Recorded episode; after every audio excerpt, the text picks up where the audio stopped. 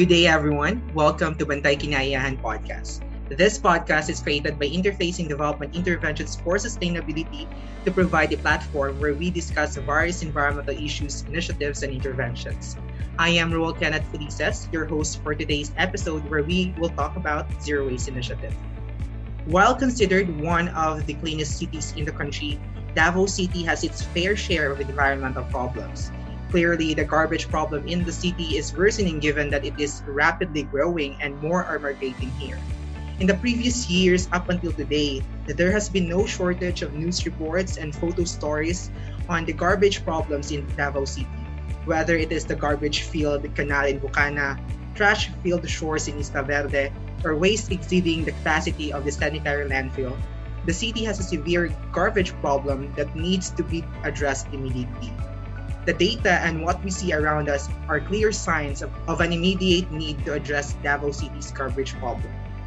While the LGU and other agencies are juggling solutions, several individuals, institutions, and establishments are doing their fair share to limit their waste production and help provide a solution to the city's long existing garbage problem. Many have shifted and employed a zero waste lifestyle and influenced other Davaoenos to join the growing movement. This month's episode of Bantay Kinayahan podcast will provide an avenue to discuss the thriving zero waste movement in Davao City and how they are faring amidst the pandemic. To share with us their experiences and how they started, we have with us the owner of Zero Waste Refills, Miss Katrina Castillo. Miss Katrina, how are you today? Hi, good morning. I'm okay. How about you guys? Are you fine? We are also fine. No, I, I'm glad that you are doing well amidst the pandemic. I know we are we all have our own uh, interventions also to avoid uh, getting the virus. No, but aside from the virus, we also have this existing problem, no, the long existing pandemic, which is the plastic pandemic, and one of the suggested solution to to aid this uh, problem is the zero waste lifestyle despite its prominence, there there are still a lot of people know with less to no knowledge about the zero waste lifestyle. Now, Miss Katrina, can you share with us in your own perspective what is zero waste lifestyle?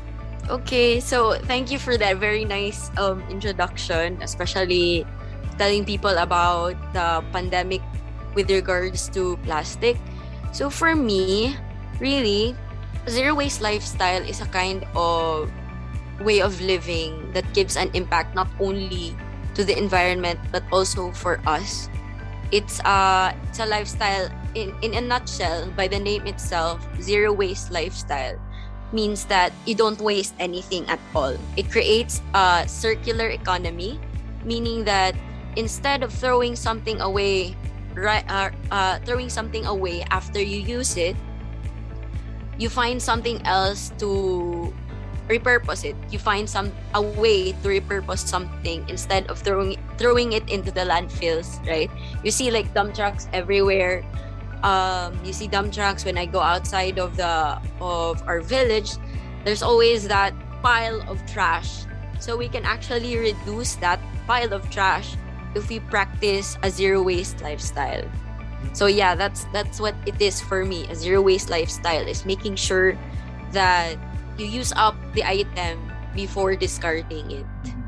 Yes, uh, I agree with that, Miss Katrina. No, as much as mm-hmm. possible, no, we we minimize the the, the waste that we produce now and we send to our landfill. Mm-hmm. And it's very interesting. Yeah. Banking from your statement also know that you are seeing a lot of trash piling mm-hmm. in our in our streets. We mm-hmm. want also to know, know what made you shift to this particular lifestyle. Are there any particular experiences that you experienced in, in your life uh, or in your in your journey as a practitioner? Before before this, I was already before joining the movement. I was already aware of the implications of climate change and then the importance of reusing, reducing and recycling. But it didn't really occur to me how vast or how big the problem was. Not until a friend of mine from Siargao actually there's really something amazing about that island that it makes you realize a lot of things about the world. So yeah, I lived on the island for around I think six months, and then I met a few friends there who made me aware of how really big of a problem the plastic is. Uh, this friend of mine just came up to it, came up to me and told me, "Look, Kat," she said, "Look, Kat, look how much plastic every day I get to pick up one or five pieces of plastic beside the beach. Imagine if if you if you put them all together, how much." Uh, how big or how how much that's going to be floating around the ocean and then these things these things keep on killing a lot of life uh, a lot of life in the ocean and then for me that was the first encounter that i had with knowing about the plastic pollution but the severity of it started when I saw that that turtle. I think it's the famous, is the very famous video on the internet that showed that that sea turtle was being helped by people by removing the straw inside its nose. And I think that was the one that really gave me the biggest impact of what my waste, of what my consumption is actually doing to to to marine life, not only to marine life as I went through, not only to marine life but also to humans and also other land animals. So, sabi ko na ay paano 'yan pag na pag madaming mga mga animals or madaming mga trash, madaming madaming sabihin natin na na fill up na ang land. Sabi ko, masisira yung ecosystem. And then I watched the movie. I remember the movie Nawali wherein yeah, if, if you're familiar with it, it's like the perfect, the very perfect uh, way to depict what would happen to Earth if we don't become conscious consumers. So ako sabi ko, yun yung parang nag-udyok sa akin, yung, yung turtle na nasa boat sila tapos tinanggal yung straw. Sabi ko, oh my gosh, that could have been my straw and I didn't know. And then after that, yun na yung parang nag-open ng gateway for me to shift into to this kind of of lifestyle. Kasi sabi ko, hindi pala enough. It's not enough na just plant a tree and recycle. Because after seeing that, parang nag-question ako, was I taught to recycle, to put it in the bin, but then they're actually not recycling it? So, parang ako nag-start na ako mag-question. That that's why I shifted and sabi ko I have to find a solution not only for myself but if I can carry everybody else to do it to have a bigger uh, bigger impact I I would do it. Kahit na mahirap siya mahirap talaga siya na lifestyle pero kaya siya if you have enough determination it, it's amazing, uh, Miss Katrina, no, to hear your story on how you started this particular lifestyle. And we need more people like you, Miss Katrina, to have this particular mindset no, for us to resolve this long existing issue, not only here in Davao City, but the entire country and the entire world, no? Actually, yung problema yes. natin sa plastic.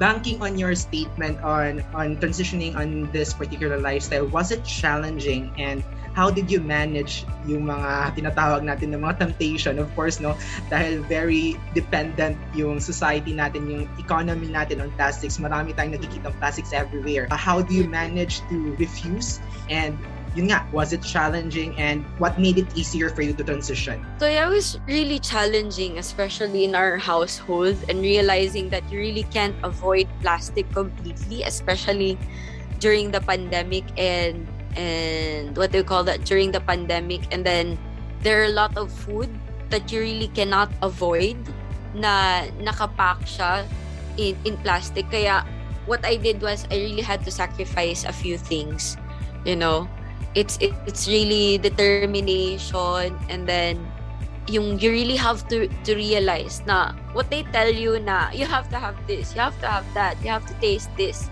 it's it's not really practical, you know? Mm-hmm. Or or like sabihin natin na you don't really need it. What what made it really easy for me despite it being hard, ma- mahirap siya sa start because I had a lot of wants, you know? Mm-hmm. Madami akong gusto, madami akong gustong bilhin, madami akong gustong kainin, yung mga ganun. And then, sabi ko sa sarili ko, how can I make this easy for me? ang ginawa ko na lang, you know, I looked at what I actually needed. Mm-hmm. Na at least parang kumbaga parang sa akin, kung kailangan ko talaga and in, in, inevitable talaga siya, at least masasabi ko na I still reduced my plastic through disregarding what I want. Kasi I think na what I want is more than what I actually need. Mm-hmm. Kaya doon nag-start ang zero waste ko. Kasi isipin mo ha, for example, simple as a phone. My my phone is is um, the lower generation of an iPhone. And then I haven't changed it since 2017. Wow. Imagine that. Since 2017, hindi ako parang kumbaga parang no ano ha, no no anything sa mga tao na gusto nila. Mm-hmm. Pero you know, you can really survive without having these things. Mm-hmm. Na you don't really need the latest of everything. You don't really need the latest of this. You don't really need to change something all the time. Na For example, ano naman gagawin mo sa phone mo, 'di ba? Na you have your phone is still working. Mm-hmm. It's already 2022 and my phone is still working until now. So sabi ko at least hindi ako bumili ng something and then after another year kasi may iPhone ano Pro na Pro Max or iPhone yeah, 13 yeah. na bibili na ako kaagad. So, sabi ko sa sarili ko, it's really hard if you look at what you want instead of what you need ano siya, another thing is that what made it easy is that there are options, you know, these mm. days na yeah. parang naisip ko na dati we people were able to live without plastic. Exactly. What did they do? 'Di ba? What did they do? So sabi ko, nagdadala sila ng bayong.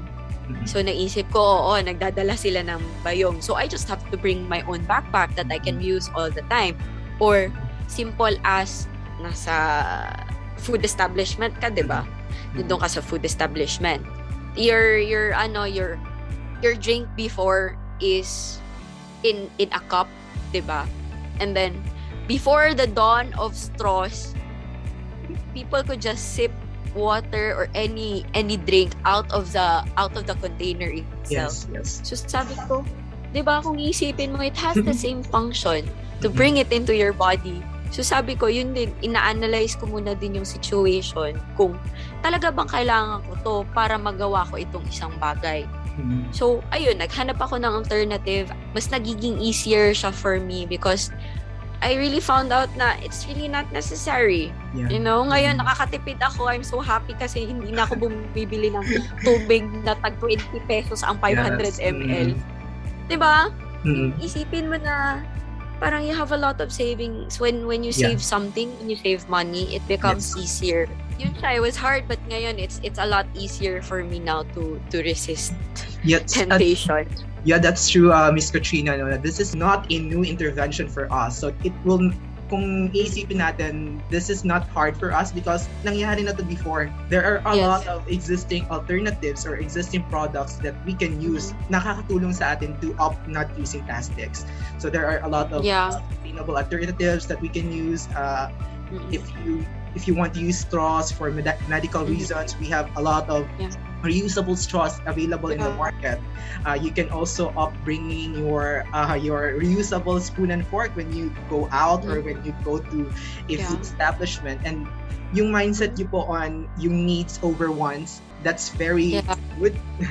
Kasi if you if you have that particular mindset, totoo, mas nakakatipid ka talaga. You don't need to be on trend yeah. or hindi mo kailangan na uh-huh. parating nasa uso kasi mm-hmm. nga, if your phone is still functional, what's mm-hmm. the reason of changing it? kasi kung nakakatawag yeah, ka pa rin, nakaka-text ka pa rin, nakaka-record ka yeah. pa rin sa phone, nakakatik ng pictures, exactly. then that's a good mm-hmm. mindset also, Miss Katrina, na we can instill to our audience and to a lot of Dabawenyos out there. And mm-hmm. as you have mentioned earlier, no, uh, parang isa sa mga advantages ng pagpa-practice ng zero waste lifestyle is yung nakakatipid ka. Uh, what are other mm-hmm. advantages no just to encourage also other audiences no para ma-entice sila to this lifestyle ano pa ang yung iba, iba't ibang advantages that we can get from practicing this particular lifestyle there are actually a lot it it it helps you like form a good habit mm-hmm. of being aware of the things around you and how to make things last longer instead of like just throwing them away. So yun siya, a good advantage is that it forms a habit sa iyo that you could really pass down to your ano to your to your kids or to everybody else na uh, na when accumulated will form something really good not only for the advantage of for you For this generation but for the future din um what else is the advantage ako sa bahay when I started zero waste I've had less trash in my house like I don't really have to throw uh, I don't really have to throw things na anymore. Yung nat- natira na lang dito sa akin actually is years ago pa na trash. Wow. Uh, noong 2021 which is very great is nung 2021 si Nestle is they they actually started a drive wherein you can give your plastics to them Mhm. and sila na ang bahala. Kasi alam ko talaga is Nestle is trying to do their best Yes, to- actually. to reduce their plastic. Kasi Oo. nga, yun din po yun, Miss Katrina, no? Parang itong mga big companies na to, parang sila din yung Mhm. big polluters natin. Kasi in our recent yeah. Brand audits last year, uh, Nestle, Coca-Cola, ito yung mga businesses eh, na, na major polluters. So we want them also to be accountable sa mga Yeah. waste na pinuproduce nila out there. Yeah, that's very true. Hindi ko nga alam bakit ang pinili nila like ako ha, na na-realize ko na there is coke in a litro that is made out of glass. You know? Na you could actually return and Mhm. have your money back when you Mhm. deposit when you return the the bottle to the to the tindahan or or kung hindi doon sa company itself parang naisip ko na meron na pala tong system na ito bakit nila napili na mag-ano na mag-plastic siguro well you know for me I don't think anybody really had this kind of foresight na it would amount to this. Kasi 'di ba recent years lang talaga na realize ng mankind that plastic does not ano does not really Help the environment. does not really yeah go away from the environment until what 5 500 years or something. Ang ano talaga niya eh ang function ni ni plastic is to last long. Kasi ang advertisements nila from 50 years ago was that ang plastic kaya nila ginawa ang plastic plates, plastic cups is for it to last ano it to last longer. But I think along the way, we have failed to realize the potential of that kind of thing. Kasi yun nga, nagiging consumer na tayo Mm. instead of like being practical people. Nauuna na ang wants versus sa ating. So, yeah, yun yun ang ano, yun ang isang ano, isang advantage is yun nga, wala ka nang masyadong clutter. Tapos hindi ka na mag-a-add ng other pa na waste because you think twice about buying something Mhm. instead of like accumulating it sa bahay mo. So, yun siya, parang you make something last longer instead of like just throwing it away. Yeah, yeah. Tapos, through zero waste din is you you give your your family, your soon-to-be kids, your other family members a brighter future. Kasi Mhm. hindi tayo magkakaroon ng wali na na ano na pwede I think na it is still very possible to prevent the world from turning into that kind of world Yeah. kung we wake up enough people to be aware we enough we wake up enough corporations to be aware Mhm. of the consequences of our actions Mhm. So, yun siya, yun ang mostly ano parang on a large scale siya. Plus ano, hindi siya hindi siya mag yun, hindi siya magastos. Yeah, oo. May habit ka.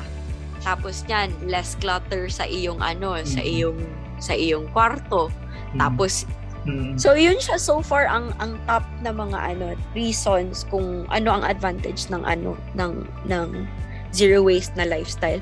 Actually, yung purpose din ng plastics, parang yung before nga, hindi nila na-foresee siguro kung ano yung mangyayari sa in the long run sa plastics. And now we are actually drowning. drowning on Yes, it sa yes, plastics. Sa dami ng plastics na meron tayo ngayon. Parang halos, halos lahat ng products may single-use plastics na counterpart. Yes. Uh, we before we only have the the reusable spoon and fork. Now we also have the plastic spoon and fork. Plastic so, spoon and fork, yes. Uh, ang dami, dum- lumalaganap. Para na din siyang yung virus natin ngayon, no? It's it's a pandemic actually, no? It has been yes, existing then before the COVID-19 pa. So that's a problem. Also, no, yung uh, yung yung yung current practices and yung consumerism then and yung mga uh, less interventions coming from the corporations itself. Now, banking on the the idea of idea on the corporations na madaming mga polluters, major polluters natin are big yes. car- corporations. No? They're actually producing a lot of plastics. Uh, their yes. products are plastic dependent. As I understand, no, as we understand, you have started and managed a zero waste business here in Davao City, which is a good uh, business also, no, to somehow influence also other people and establishment mm-hmm. to be actually be conscious on their in, on their production of, of waste and on, on their products. Mm-hmm. And what inspired you to initiate initiate this kind of effort? Well, it really boils down, you know, to the environmental impact and on a personal note kasi I cannot stand the idea na yun nga again ano I think it it's only just one point na I I don't I cannot go on with my life thinking that at one point we are going to drown in plastic. I don't want to be walking around I don't want to be walking around the earth na instead of seeing mountains I see trash. I don't want to see a smoky mountain. I want to see Mount Apo.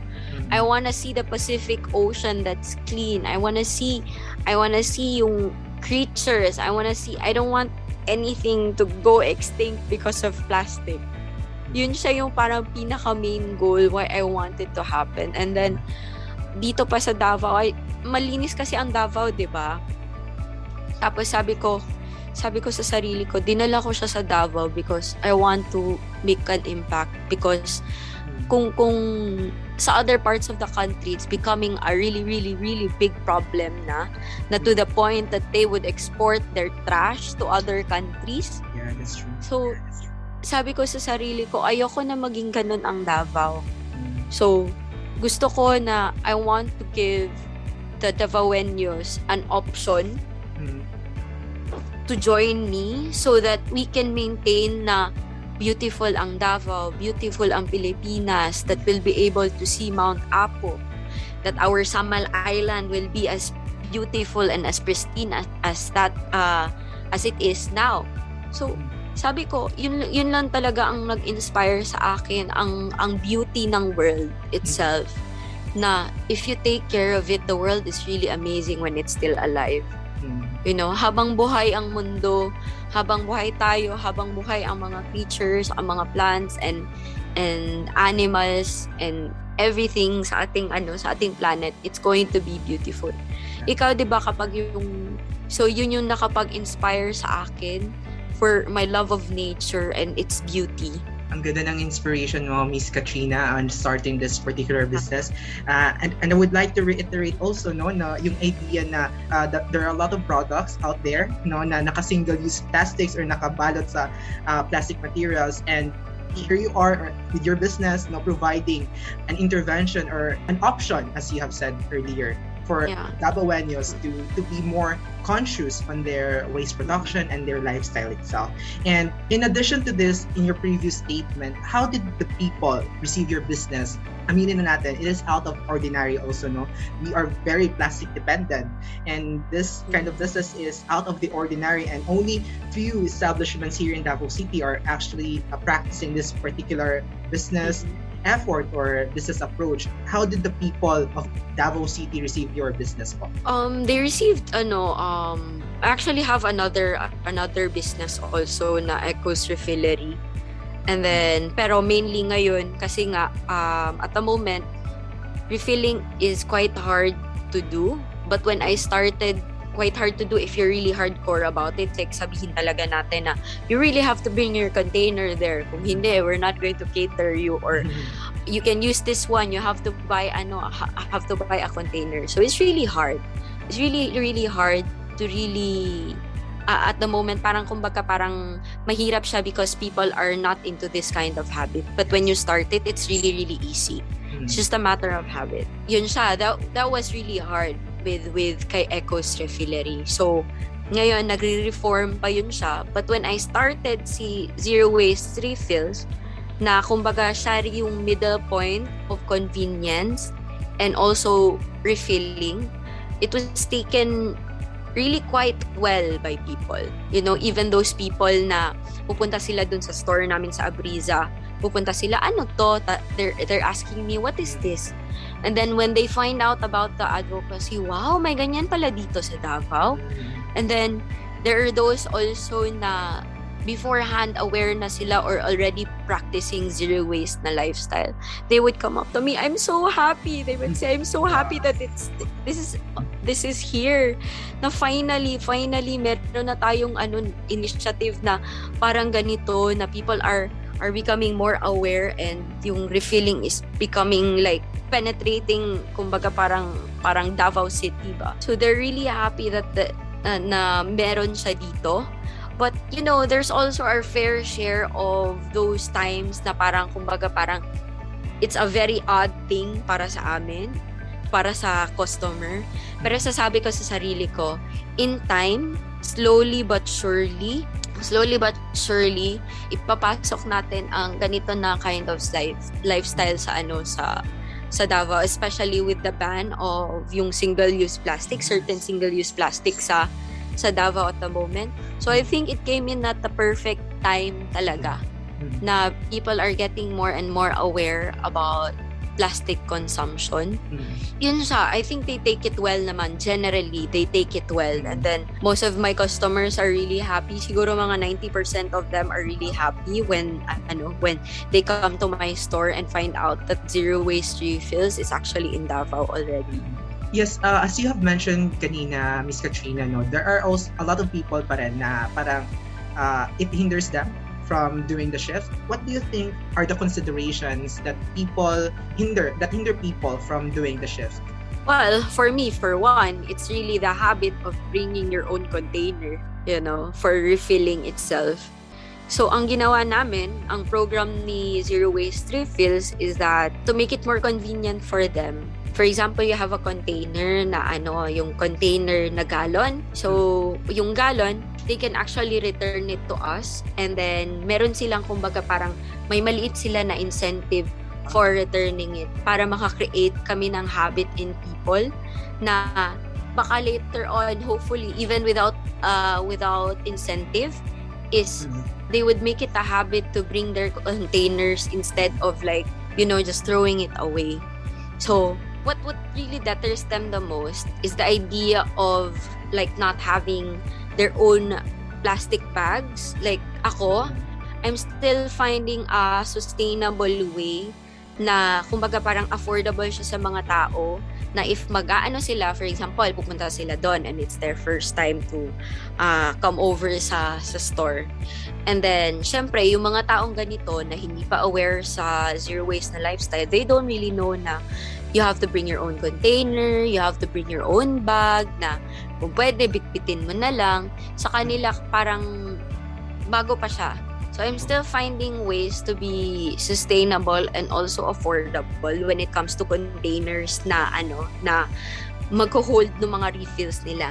But at the moment, ang ginawa naman namin is that maganda naman yung ano, maganda naman yung pag-receive ng mga tao doon sa idea na um, magdo-donate ng ano, magdo-donate sila ng glass jars. Tapos yung donated na clean na glass jars, yun na yung gagamitin nila for refills. So, basically, ang, ang, ang nakaka-deter lang talaga sa kanila in, in point is yung container na kailangan mong magdala ng sarili mong container. So, that's what we're trying to find a solution to. And then, if I think na makahanap kami ng solution, ng perfect na solution for that, people will be more open to it along the way. Yes po, uh, ang ganda po yung idea at ginagawa ng ng store niyo po ngayon and I hope uh, in the future uh, marami marami pang tao ang may encourage to visit your store and to actually practice zero waste lifestyle. And uh, yun isa din sa mga na mention niyo po earlier and I think it would really help also to a lot of business owner uh, practicing the zero waste approach is yung uh, banning the single single-use plastics here in Davao City. And I think no, uh, yeah. if it is implemented well, it will really help people to to patronize more products products na hindi na nakabalot sa single-use plastics. Dahil sa pandemic din, maraming mga businesses ang naapektuhan. And I think uh, mm-hmm. also no, you have also your fair share of experiences on how you yes. you were challenged by the pandemic and how do you cope up with this? Um, you know, ano na lang talaga siya, yung determination and support from the public and caution ang very important so that zero waste can can still thrive. So ang ang ano ko lang, ang ginagawa ko is that we follow protocol talaga and make sure that everything is clean para at least naman yung mga customers namin is hindi siya ano, kumbaga parang when when we ano when we uh, what do you call that? When we refill what we do is syempre we use alcohol, we do social distancing, and then we also remind our ano, kahit na sabihin natin na ano kami, na negative kami, wala kaming ano, wala kaming sakit or anything, we still remind our customers to, you know, um, uh, we remind our customers to follow the protocol of disinfection. Tapos more importantly is to get vaccinated talaga as much as possible so that we can see the end to this pandemic and it may not be back to the pinaka pinaka normal because you know we've lost a lot during the last two years but it doesn't mean that it has to end there ang pandemic lang ang mag-end but ang ating businesses ang ating mga mga dreams will not stop dapat. We should keep on being determined to keep on pushing it, keep on um, walking towards our goals or kung pwede nga running towards our goal yeah. para mas mabilis. Uh, Miss Katrina, no, just out of curiosity also, no, ano ba yung yes. makikita namin sa zero dun sa business niyo po? And in addition to that, may you share with us some existing alternatives also to single-use materials to also to also help our listeners choose better options and refuse single-use plastics? So what you can you'll see when you ano nasa third floor um zero waste refills is located on the third floor of Abrisa doon sa may extension wing. So, you're going to pass through the escalator that is near sa Globe and Blims. And mm-hmm. then, pagpapunta ka doon sa parang business area nila, kung saan yung Palawan Express, you will see right away ang ano, ang, ang zero waste refills doon sa third floor. Mm-hmm. So, what to expect when you get into the shop? Pagdating mo doon, you, we have the option for you to buy by bulk or by refill. So, ang by bulk namin is in gallons and then the gallons are returnable to us. Then each one is equivalent to 3 pesos every time that you will return the gallons to us. And then we reuse it. Make sure that it is clean and, and sanitized siya before we reuse it.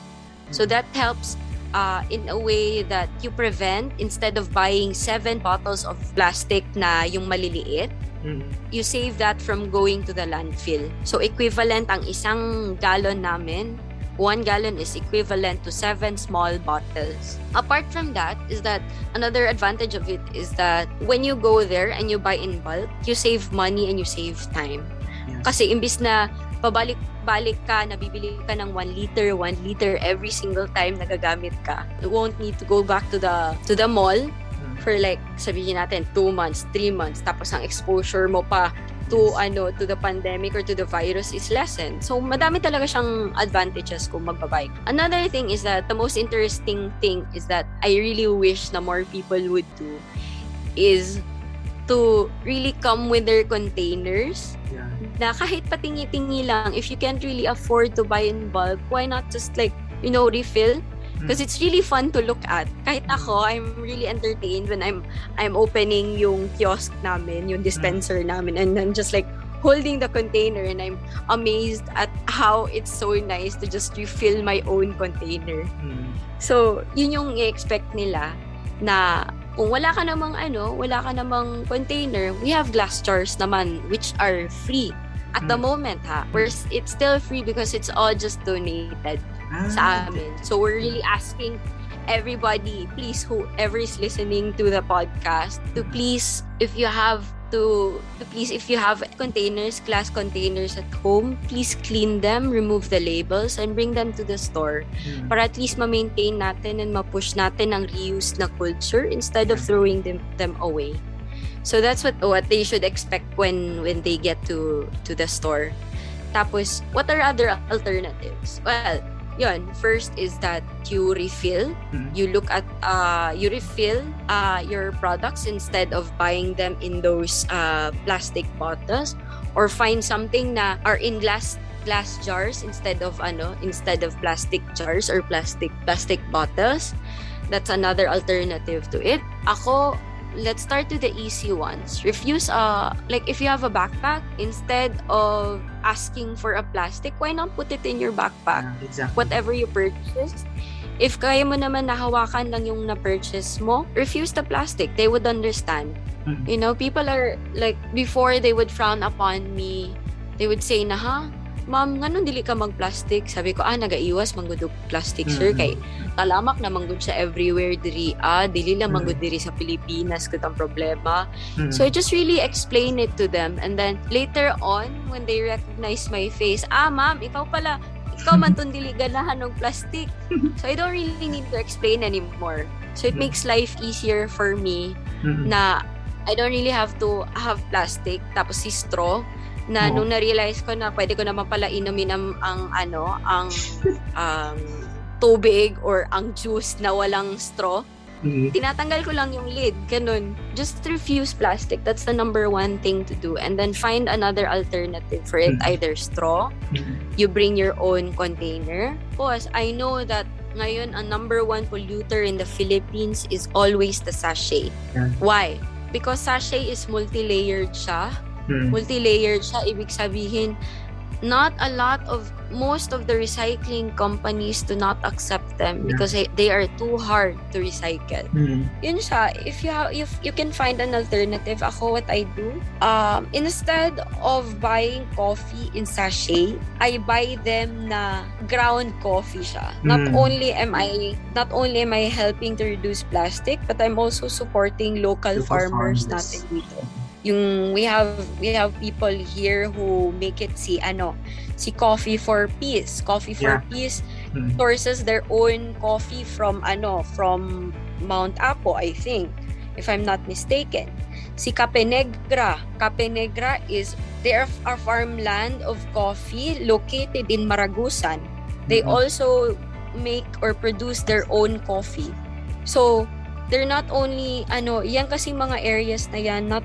only help those people in the city, but they also help our indigenous people. So these people, they're not only helping yung mga taga dito sa syudad mm-hmm. and yung main farmers, but also our indigenous people. Yes. So, two, ano, parang alternative siya na you hit two birds with just one stone by just mm-hmm. supporting that. Also, try finding alternatives na yung ikaw na lang yung gagawa dito sa bahay. Imbis na yung constantly ka na bibili. Like, for example, bibili ka ng flour or isang kilo ng flour, at least, diba, isang pack for a lot of food already, not just one recipe. As compared na yung magtatangkilik tayo ng mga pagkain na nakasashay, mm-hmm kada isa niyan, isang balot, isang balot siya. Tapos may 12 na pieces na nakabalot pa ng plastic sa loob. Totoo.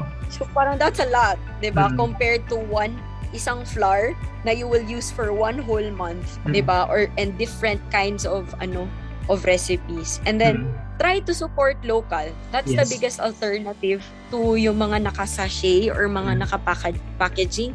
And then just right off tell them I don't want I don't want plastic in my food. Mm. Madami naman sa mga local natin na businesses that are very respectful to this kind of movement. I think alam na ng mga tao yung mga basic eh na kung ano ang yeah. ano ang alternative niya. So doon tayo sa medyo mahirap. Mm. Kaya yun yung pwede nating gawing options. Yes.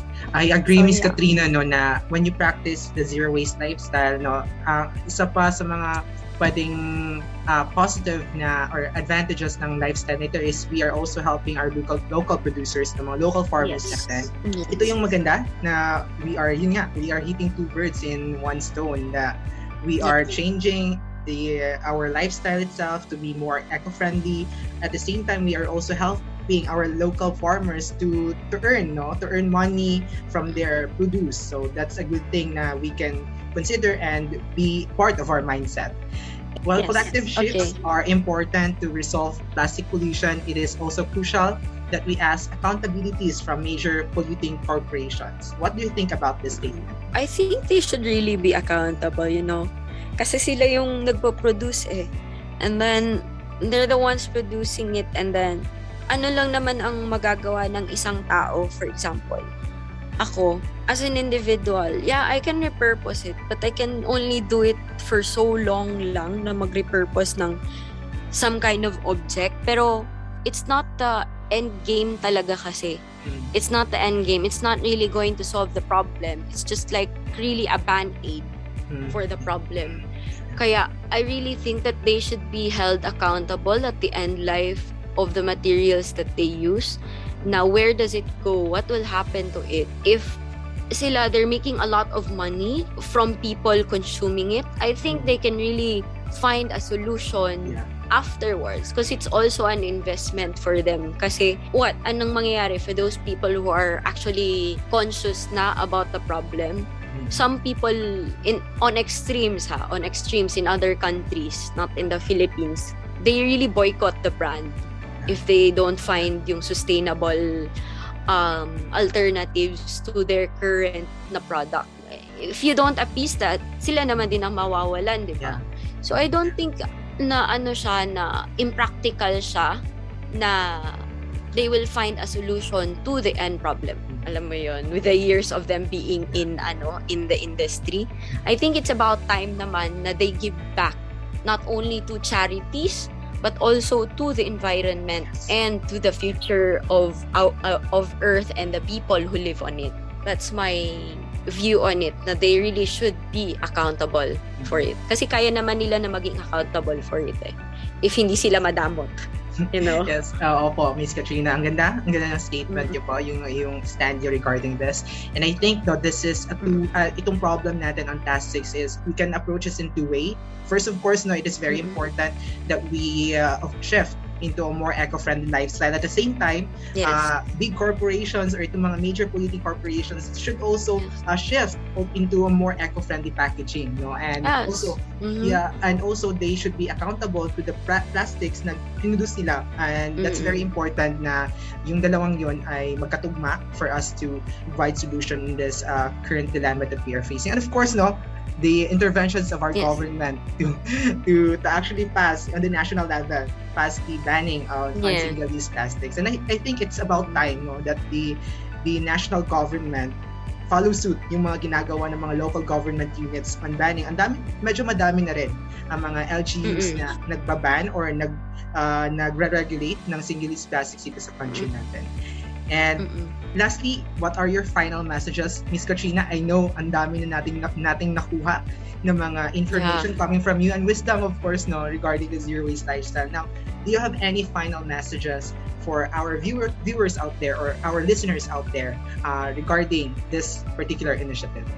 So, my final message is that if you feel that it is hard, sa simula lang siya mahirap. Ang mahirap lang dyan, what's, what's tough about this kind of lifestyle is forming the habit. When you form the habit of doing zero waste, it's going to be easy. I've been doing it since 2018 and until now, I'm still surviving. And I haven't stopped doing it until today. Naka, nagtuk, nagtukod po gani ko sa diba, og business just Yeah. to push it. So, determination lang guys and accountability and realization of how important your actions are, ano ang consequence. And then, also, if you feel that you are alone, na akala ninyo na you're the only ones who are practicing zero waste ano na lifestyle, think lang that you are not alone. There are a lot of communities here in Davao. Just to share lang para at least 'di ba we can exchange ideas. If you would like, you can join yung group na ginawa ah, ginawa ng isang ano ng isang taga Davao also. You can follow si Plastic Free Davao ah ano, kami yung isa sa mga nag-start ng Plastic Free Davao and we're still trying to push that, maging norm siya dito sa Davao. There's also another group na Eco Advocates of Davao and also Zero Waste Davao. Si Zero Waste Davao is one of the most active na groups dito sa Davao wherein nakakakuha, you can get updates na what are the new stores in Davao, uh, that that cater to zero waste na lifestyle. They also share alternatives there. So for you to have an easier time or if you want to have if you have questions but you think that there is nobody to ask join that group so that together we can all grow and then make an impact not only in Davao but on the rest of the world Thank you so much, Miss Katrina. And that ends our mm-hmm. episode on zero waste. Thank you so much, Miss Katrina Castillo, for sharing your knowledge mm-hmm. and wisdom on uh, zero waste. And I hope you mm-hmm. all learned something from Miss Castillo and that learning inspired and will inspire you to be the chef. Thank you so much and we will see you in our next episode.